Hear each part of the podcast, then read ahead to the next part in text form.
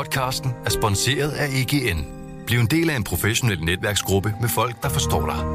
De kan hjælpe og inspirere dig gennem dit arbejdsliv, så du hurtigere finder de gode løsninger. Find dit nye netværk på egn.dk.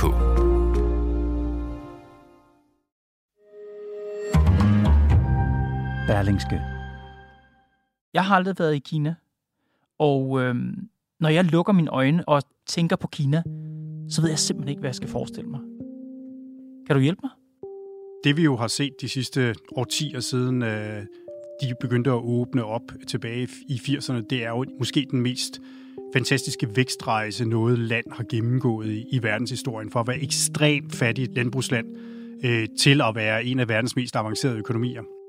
Jeg læste forleden, for, altså bare for at følge op på det, at intet land har oplevet så kraftig en urbanisering som Kina, hvor 290 millioner mennesker over de seneste tre årtier er flyttet fra land til by. Det er jo helt vildt. Det er helt vildt. Jeg kan huske, jeg var der i, øh, der var i Shanghai i 2008. Stod jeg op på toppen af en af de der, på 89. 20. etage i en hotelbar, ikke? Og, øh, og som, som de sagde til mig for, for 30 år siden, var der rismarker her. Og det er det, man skal huske nogle gange, når, når vi taler om Kina. Altså den måde, man har rullet byer ud på, er simpelthen så dybt imponerende. Og i den historiske urbanisering, hvor man bare har rullet byer ud, som du siger, hvilken rolle spiller det, vi skal tale om i dag, nemlig ejendomsselskabet Evergrande? Jamen, de har jo været en helt integral rolle i den proces, og er jo på mange måder symbolet på den rejse, Kina har gennemgået. Det gigantiske kinesiske ejendomsselskab Evergrande er i frit fald. Chinese real estate giant Evergrande has been ordered to liquidate by a court in Hong Kong. Med en ubetalelig gæld på over 2.000 milliarder kroner blev selskabet mandag krævet tvangsopløst af en domstol i Hongkong. Hong Kong judge literally said enough is enough. Evergrande, symbolet på årtiers voldsom kinesisk vækst, er faldet sammen som et korthus og har sendt landets i forvejen pressede økonomi til tælling. Men det kan faktisk være en fordel for os her i Danmark. Ulrik Bie, økonomisk redaktør her på Berlinske, fortæller hvorfor. Velkommen i Pilestræde. Hvor starter historien om Evergrande? Jamen, den starter i midten af 90'erne, og det er jo et, øh, et ejendomsudviklingsselskab, der går i gang med at bygge med arme og ben. På det her tidspunkt, der har man jo sådan lidt, hvad man kan kalde sådan en uh, revolverkapitalisme i, i Kina. Altså, det skal bare gå hurtigt og bare ud over stepperne, og uh, dem, der tager initiativ, uh, de får lov til at løbe med bolden. Og det gjorde Evergrande, og uh, de er jo så vokset og vokset og vokset, og som mange andre kinesiske selskaber, så har de jo så investeret i alt muligt fra flaske mineralvand til øh, elbiler og bank. Altså en, sådan en konglomerat, der er vokset på samme måde, som den kinesiske økonomi er. Når du siger, de er symbolet på den kinesiske vækst, hvad er modellen? Altså, hvad er konceptet? Jamen, konceptet er jo sådan set, at øh, man bygger en hel masse øh, finansieret ved gæld. Det har man gjort i mange år. Det har man gjort med åbne øjne. Hvis man tænker tilbage, jeg er udviklingsøkonom, og da vi sad der i 90'erne og, og talte om udviklingsøkonomi, så var det meget sådan Danida og offentlige øh, programmer, ikke, hvor man skulle lave udviklingsprojekter i Afrika og andre steder. Det, som Kina gjorde, det var sådan set, at de øh, fik akkumuleret kapital, og så var det en hel masse gæld. Så man fik sat gang i en vækstrejse på den måde. Det at skabe vækst, altså det at skabe gældsbaseret vækst, er det meget atypisk? Det var, det var meget atypisk på det tidspunkt, og Kina har jo startet en helt ny model, og når vi kigger på, hvad man har gjort mange andre steder, så er det faktisk den kinesiske model, der ligesom er blevet brugt i de lande, der har været en stor succes. Prøv at forklare det lidt, altså lidt mere konkret i forhold til Evergrande. Hvad gør de der? De låner en masse penge. Prøv at forklare, hvad der, hvordan man gør. Jamen, man låner en masse penge. Man, man låner faktisk penge to steder. For det første, det vi, det vi meget taler om, det er, at de penge, de har lånt i udlandet. Det er en måde, at man kan tiltrække kapital på. Og når man ikke har så meget selv, som et udviklingsland, som Kina jo ikke havde, så er det ret vigtigt, at man kan hive penge ind fra omverdenen. Og det er der rigtig mange vestlige investorer, der har investeret i den kinesiske vækstrejse og egentlig klarer sig rigtig godt på. Igen, Ulrik, for at forstå, om det er atypisk, så tænker jeg jo, men er det ikke sådan, man altid gør øh, i den internationale økonomi, at store spillere, de låner penge af investorer til at gøre ting for? Jo, men det andet, og det, der har været meget specielt ved den kinesiske rejse øh, på boligområdet, det er sådan set, at man jo også har lånt af dem, der køber lejligheder. Og det er der, hvor at man begynder at tale om, øh, hvad er det egentlig for en model? Fordi herhjemme, der er det jo sådan, at hvis du køber en projektlejlighed, så begynder du sådan set jo ikke at betale af på noget, før du flytter ind i den. Mm-hmm. Men i Kina, der begynder man at betale af på den, når man har købt den. Sådan har det traditionelt været. Og det vil sige, når du, du begynder jo rent faktisk at betale penge til selskabet på noget, du ikke har fået endnu. Og de penge kan de så bruge til at udvikle mere og nyt på den samme model. Og den her model med at hente penge hjem fra internationale investorer og få kineserne selv til at sparke penge i de her kæmpe store boligprojekter, man ruller ud til millioner af kineser. Det kører jo rigtig godt i mange år. Så godt, at Evergrande også begynder at investere i andre ting. Ja, og igen skal man huske, det her er jo et samfund, der kommer fra, fra at være sådan rismarker og ingenting. Og det vil sige, når man skal opbygge et land, så skal der jo ikke bare bygges boliger. Der skal også bygges mange andre ting. Og det vil sige, der har været et kæmpe behov for det, vi godt øh, dansk kalder risikovillig kapital. Altså viljen til at investere i alle mulige andre ting. Og det vil sige, at de har investeret i alt fra elbiler til, til sundhedsordninger. De har investeret i noget så bizart som, øh, som flaskevand, er de ret meget kendt for. Det er ikke så meget med byggeri at gøre. Jackie Chang har, har været ind over som øh, promotor for deres, for deres vand. 恒大冰泉做饭更香，质量至上，恒大集团。 Det er meget typisk i det, vi ser i det kinesiske vækstforløb. Altså at dem, som har initiativet, idéerne, momentum, de bevæger sig ind alle mulige andre steder for egentlig at opbygge sådan nogle store, det vi kalder konglomerater, altså hvor man spreder sig over en mange forskellige sektorer. Og Evergrande har for eksempel været rigtig store på, på elbiler i starten. Jeg mindes danske politikere, statsminister og andre, der i lang tid har fortalt os om, hvor utrolig godt det går i Kina, og nu skal vi virkelig sørge for at følge med her i Europa. Hvor længe bliver den her model ved med at være en succes? Jamen, øh, det er en model, hvor man allerede omkring 2015-16 begynder at være opmærksom på, man kan ikke bare blive ved på den her måde. Man skal faktisk have skiftet væksten et andet sted hen. Men hvem er det? Jamen, det er faktisk de kinesiske myndigheder. De har været rigtig, rigtig dygtige til at lære de fejl, som andre har begået, og de brugte rigtig mange ressourcer på også at diskutere, og øh, analysere, hvad der skete i finanskrisen. Og hvad ser de kinesiske myndigheder der omkring 2015? Hvad er det, de opdager? At vi kan blive ved med at have mere og mere og mere mere gæld. Kina er faktisk blevet verdens mest forgældede land. Øh, det, de opdager, og det, de finder ud af, og det, de prøver på, det er at bevæge sig ned af en anden retning. Altså, hvor man har et vækst, der, der mere er baseret på almindelig aktivitet i den øh, private sektor. Hvad gør de i Evergrande, ejendomsselskabet, som jo har altså, lavet en forretning på at have gældsbaseret vækst? De kinesiske myndigheder er urolige i dag 2015. Hvordan ser de på det i Evergrande? Ja, de kører på på fuld kraft. Det, der er det store problem, det er jo sådan set, at øh, boligsektoren har udviklet sig lidt til en øh, gøgeunge i den kinesiske økonomi. Dels fordi altså meget aktivitet, næsten en fjerdedel af væksten, er kommet fra byggesektoren. Det andet, der er sket, det er, at boligen er blevet middelklassens aller, aller vigtigste opsparing. Det er simpelthen der, man har sin pensionsopsparing, det er der, man har sin formue. Og når boligpriserne begynder at bevæge sig nedad, fordi man begynder at stramme op, så gør det ondt. Og selvom man er et autokratisk øh, styre øh, og ikke har så meget demokrati, så er man i Kina hyper opmærksom på, hvordan middelklassen har det. Og derfor er det utrolig svært, hver eneste gang de prøver at gribe ind over for boligmarkedet, priserne begynder at give sig, så bliver de bange og løber den modsatte vej og pumper flere penge ind i det. Så selvom de kinesiske myndigheder godt ved, at det her det er en dårlig, farlig vej at gå, så bliver man bare ved? Så bliver man bare ved, og det gør man efter 2015, hvor man faktisk siger, nu skal vi til at skifte vej. Man har haft en, en række så de her stimulansbølger, og det kumulerer altså så i 2021. Hundreds of ongoing residential projects in hundreds of cities across China suddenly ground to a halt. I 2021 der kommer Evergrande i den situation, at de ikke kan betale på deres internationale lån. The wealth management market in China is where ordinary people can put their savings, and the money is usually going into real estate. And these people who had invested hadn't got their money back. They descended on the headquarters of Evergrande in Shenzhen. We don't know where to get our money. This was the point at which it went from it might be a crisis to, well, it probably is a crisis. På det tidspunkt, hvor, hvor meget har de lånt? De har en gæld på 300 milliarder dollar over 2.000 milliarder kroner, og har den meget lidet flatterende titel af at være verdens mest forgældede ejendomsudvikler. Verdens mest forgældede ejendomsudvikler i verdens mest forgældede land. Det er jo, det er jo altså det lyder helt vildt. Ja, og det er jo det, der er lidt af problemet, det er, at man er bare blevet ved med at mosle videre med den samme øh, model, og så er det, at korthuset bryder sammen. Og det, der jo så også sker i 21, det er, at Evergrande lige pludselig får problemer med at levere de lejligheder, de allerede har solgt. Og så er der altså en masse almindelige kinesere, der bliver meget, meget vrede, og derfor så dør den der finansieringsmodel egentlig også, hvor man begynder at betale af på noget, man ikke har modtaget endnu, som har været det, de alle sammen har levet af. Så der kommer et meget bræt stop men i byggeudvikling. Men indtil da, siger du, selvom de kinesiske myndigheder godt vidste, at det er en farlig vej det her, men vi vil, vi vil ligesom sikre middelklassen og boligmassen. Hvordan reagerer Kina der i 2021? Jamen, der er jo ikke så meget at gøre. Altså, i starten, der er det jo en del af det opstramningsforløb, hvor man siger, nu er vi simpelthen nødt til at gøre noget. Husk, at Kina i efteråret 2021 jo på mange måder blev lidt set som en vinder i coronatiden.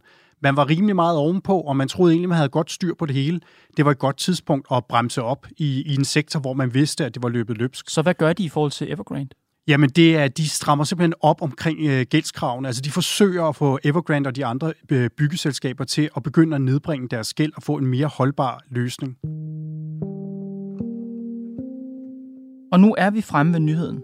Mandag blev Evergrande, et af verdens største ejendomsselskaber, krævet tvangsopløst ved en domstol i Hongkong. Blev du på nogen måde overrasket, da du så den nyhed? Nej, det er ikke overraskende, og det er på den måde, at øh, de jo har forsøgt siden øh, de ikke kunne betale dengang, at få en eller anden løsning strikket sammen, øh, som kreditorerne kunne være tilfreds med, hvor de bare får en lille bitte smule af deres penge tilbage. Og det er simpelthen ikke lykkedes at komme op med en troværdig plan for at betale pengene tilbage, og derfor er det, at, at domstolen greb ind. Jeg læste, da, da jeg læste nyheden, så tænkte jeg, det er Kinas største ejendomsselskab. Hvorfor er, de, altså hvorfor er det en domstol i Hongkong, der sidder og træffer afgørelser, hvad der skal ske med det selskab? Der er rigtig mange af de store kinesiske selskaber, der er øh, børsnoteret i Hongkong. Det er jo øh, det, på mange måder det er jo Kinas øh, vindue til, til omverdenen, i mindre og mindre grad en, en uafhængig enhed. Mere og mere bliver det underlagt kinesiske love. Det gælder jo også på, på masser af, af love, om, der kommer til at handle om, om Evergrande. Men når de er børsnoteret i, i Hongkong, så er det en Hongkong-domstol, der behandler ansøgningen om tvangsopløsning. Er det, efter din vurdering, er det en domstol, der handler helt frit og gør, som den vil, eller er den, øh, hvad skal man sige, så man jo godt kan lide at kalde det embedsværket politisk observant? Det her er ikke en særlig politisk observant øh, udmelding, der er kommet. Øh, det kan også være, at det er den sidste krampetrækning fra en uafhængig domstol i Hongkong. Man har gennemført øh, nye love i Kina, øh, som betyder, at kinesiske domstole nu har overhøjhed over Hongkong-domstol. Og det, der er jo det store problem her, det er, at det kan godt være, at Evergrande er børsnoteret mm-hmm. I Hongkong, men alle deres aktiver ligger i Kina, og dermed jo under kinesiske myndigheder. Så er det gode spørgsmål jo, hvordan vil Kina, kinesiske myndigheder, nu reagere på, at en dommer i Hongkong opløser landets største ejendomsselskab? Det kan jo være, at Hongkong kommer til at ændre sin love, så det ikke sker igen. Men det, der jo er det, er det meget vigtige her, det er jo, at øh, hvis det er sådan, at man kommer ind, og det er jo det, Evergrande selv har sagt, at det, at man nu er i en tvangsomløsningsproces, gør det sværere at levere boliger, for eksempel, til dem, man har lovet, og mm-hmm. man har solgt boliger til, så er det jo ikke noget, kinesiske myndigheder har tænkt sig at finde sig i. Så på den måde, så kommer man lige pludselig i en situation, som Kina jo har bragt sig i på rigtig mange andre områder også udenlandske investorer, udenlandske øh, selskaber kontra nationale hensyn. Ja. Og det er ikke noget særligt godt sted for Kina at være. Men kan de nationale hensyn, kan de veje så tungt set fra de kinesiske myndigheders perspektiv, at de kan vælge at ignorere altså øh, begæringer om tvangsopløsning? Kan de vælge at sige, det gider vi ikke, vi har ikke tænkt os at tvangsopløse Ja, der er jo ikke rigtig nogen, der ved, hvad der sker, når tingene kommer ind i Kina. Og det er jo sådan set jo også det, der er et af vores store problemer i forhold til, når man har investeret i Kina. Man ved simpelthen ikke, hvad det er, man investerer i. Og der risikerer man jo, hvis man er udenlandsk obligationsejer, altså man har købt kinesiske obligationer mm-hmm. på forventning om, at man har pant, ligesom man har, hvis man køber en dansk realkreditobligation, mm-hmm. så har man pant i en bolig. At her havde man egentlig noget forrang i, i forhold til at kunne få sine penge igen øh, ved en tvangsopløsning for eksempel. Hvis nu man ændrer spillereglerne undervejs, så sender det jo et kraftigt signal til omverdenen om, at Kina spiller altså ligegyldigt hvad, også på dette område efter sine egne regler.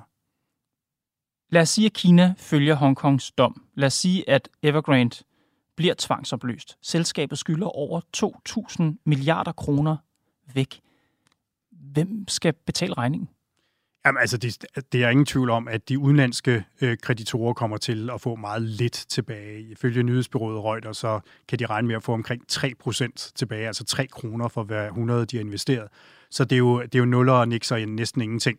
Så det er jo ikke fordi, altså der kommer til at ligge et stort tab. Det store spørgsmål er jo så, kan man finde en eller anden reorganisering af Evergrande, som betyder, at de kan fortsætte lidt med deres kan man sige, kerneopgave, øh, nemlig at levere boliger til kineserne. Fordi det, der egentlig er det store problem, det ja. er jo, de er jo ikke det eneste, der er i problemer. Og øh, de er en af tre giganter i Kina. Den anden af de tre store øh, Country Garden er faktisk i tilsvarende problemer, som, øh, som Evergrande er. De her udenlandske investorer, som nu kun får 3% øh, muligvis tilbage af deres investering, skal vi have ondt af dem? Fordi jeg tænker, har det ikke været tydeligt i mange år, at det her det var en rigtig farlig vej? At lave gældsbaseret vækst i Kina, det var et rigtig farligt spil. Skal vi på nogen måde have ondt af de udenlandske investorer, der har postet millioner af øh, øh kroner eller dollars, eller hvad de nu har postet i, i det projekt? Nej, det synes jeg sådan set ikke, man skal. Altså, øh, jeg synes, i mange år har det været sådan, at det, man, øh, man ved, når man skal vide, når man investerer i Kina, det er, at man øh, investerer i en forventning om, at de kinesiske myndigheder gør spiller efter de regler, som, øh, som man tror gælder. Og øh, det øh, synes jeg, at vi har set under præsident Xi Jinping af det seneste årti, at øh, det, sådan er det ikke. Kina laver sine egne, egne regler, og man må gerne ændre reglerne undervejs, hvis det er sådan, at det passer ind i myndighedernes samlede kram. Og derfor så må man sige, at investere i Kina, det er det, man kalder en, en black box investering, hvor man ikke ved, hvad noget er værd på den anden side. Mm-hmm. Så det er en, en god huskekage, synes jeg, i forhold til alle andre investorer, at det der, og det gælder jo også på aktiemarkedet, øh, det skal man være meget, meget forsigtig med.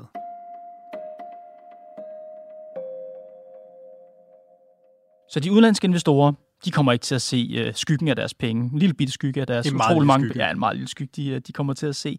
Hvad med alle de mange kinesere, du fortalte jo før, at de har jo givet penge, altså de har jo købt ideen om en bolig, som de så muligvis aldrig får igen. Hvad betyder det her for dem? Ja, det er jo nok der, vi kommer til at se de kinesiske myndigheder gå ind og, og spille en større rolle i forhold til Evergrande og, og de andre øh, selskaber. Det er jo, at man er nødt til at levere på de her løfter. Øh, men altså, det, det man er nødt til altså politiske hensyn, stabilitetshensyn og troværdighedshensyn. Øh, det vi kan se, det er, at boligbyggeriet falder meget kraftigt, og begyndte faktisk at falde, da, da Evergrande øh, måtte kaste i ringen der i, i efteråret 21.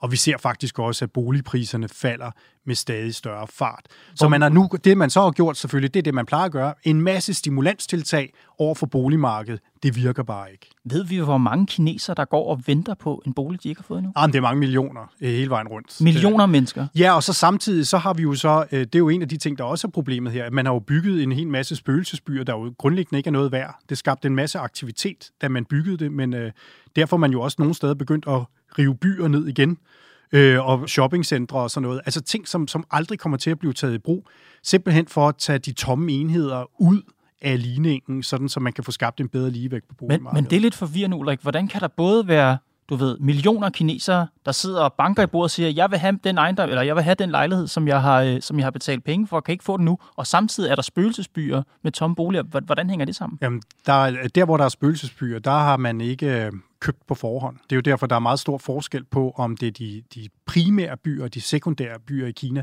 de primære byer som Beijing og, og Shanghai og Guangzhou og sådan nogle, øh, de har et, et langt større potentiale. Også fordi, som du siger, den urbaniseringsproces, der foregår i Kina, er jo slet ikke slut. Der er stadigvæk kommer folk fra, fra landet. De skal ind i de små lejligheder, ikke de gamle faldefærdige, og dem, der kommer derfra, som har, er blevet mere velhavende og ja. fået bedre job, de skal op i nogle bedre lejligheder. Det er jo den proces, når der hele tiden kommer nye ind, øh, så er der hele tiden en proces opad i boligsystemet, så der er en efterspørgsel efter stadig bedre boliger. Det ser vi sådan set også i København. Kan man sige det sådan her, at Kinas, hvad skal man sige, Kinas tankegang, det er, at vi er, vi er nødt til først og fremmest at holde hånden under det her boligmarked og under middelklassen, som må de udlandske investorer fare. Ja, og det er i hvert fald noget, der på den korte bane giver mening. Problemet er bare igen, at, øh, at Kina er jo en situation, hvor man også med handelskrige, øh, med teknologiske opgør, hele elbiler, hvad sker der på det område i forhold til Europa? Altså på mange andre spørgsmål, der er vi jo i en konfrontationssituation med, med Kina. Og hver gang Kina gør noget, hvor de sætter kortsigtede hjemlige interesser over de spilleregler, som normalt gælder øh, på de finansielle markeder og økonomien som helhed, så sender det jo et kraftigt signal, øh, ikke mindst til erhvervslivet, om, at man skal være meget forsigtig. Og vi ser jo faktisk, at nu her, for første gang i hele den her kinesiske vækstrejse, der falder udenlandske investeringer i Kina, eller ikke bare falder, men at virksomhederne rent faktisk trækker investeringer ud af Kina.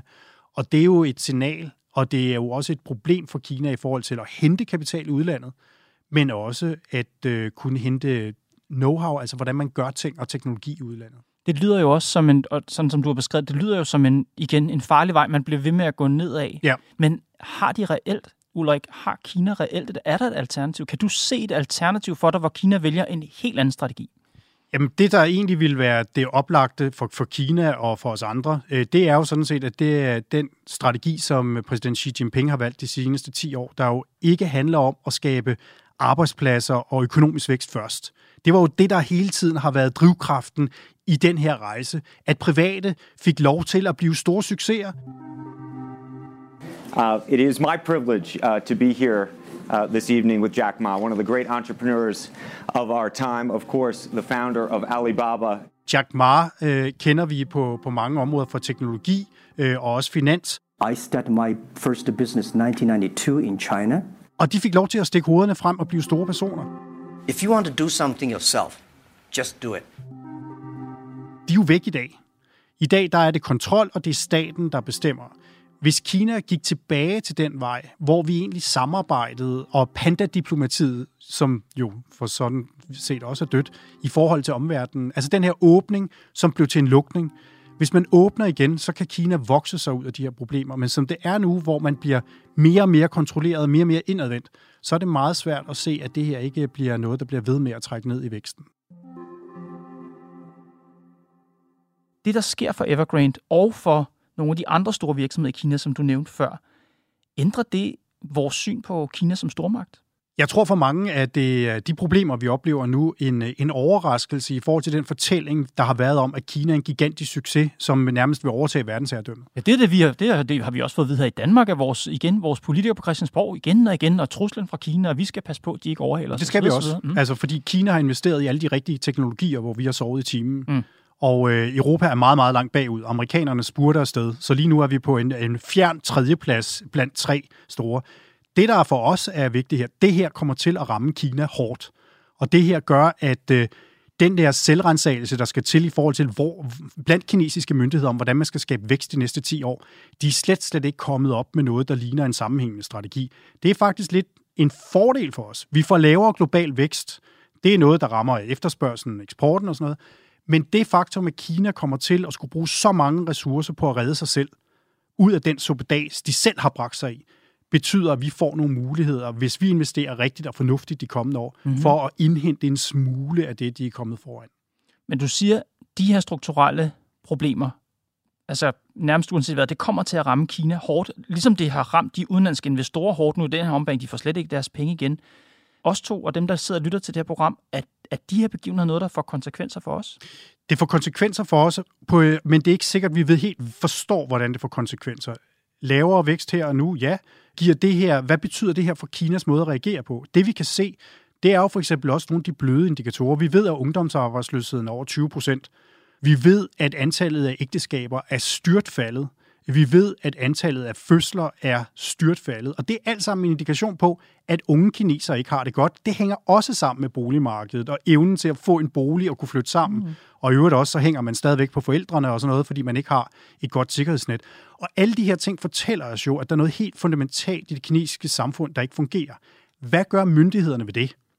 Tager de et skridt baglæns, åbner op, gør de ting, som vi egentlig gerne vil for at være samspillende i den globale økonomi, eller gør det det modsatte? Bliver det mere kontrol, mere øh, konfrontation med os?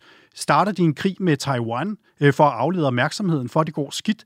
Vi kan aldrig sige, at det er kun den ene vej, der er, der er mulig. Faktisk så findes der mange flere forskellige udfaldsrum, også nogle af dem, der er rigtig grimme. Du skriver i din artikel, at Kina ser ud til at være fanget i en evig cirkel af stadig større behov for mere stimulans, altså for statlig stimulans ja. af deres virksomheder. Og så er det gode spørgsmål, ser du nogen tegn på, at de kan eller vil bryde den cirkel?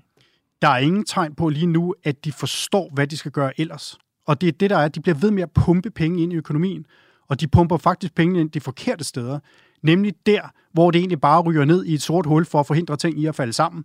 Og øh, i stedet for, at de pumper dem ind i innovation, i digitalisering, i fornyelse af samfundet. Og derfor så får man faktisk, at der er næsten ikke, de får ikke noget tilbage på de investeringer, de laver nu. Og så er det altså penge, som øh, man ikke kan bruge på andre ting. Det er skidt for Kina, det er skidt for Kinas vækstmuligheder, men som sagt er det ikke nødvendigvis så skidt for os, hvis vi skal være helt hårde. Ulrik Bie, tak fordi du fortalte mig om verdens mest forgældede land, og tak fordi du kom Pilestræde. Velkommen. Det var Pilestræde for i dag. Redaktionen bag er Mads Klint, Johanne Dibjerg Holgersen og mig, Kåre Svejstrup. Vi er tilbage mandag.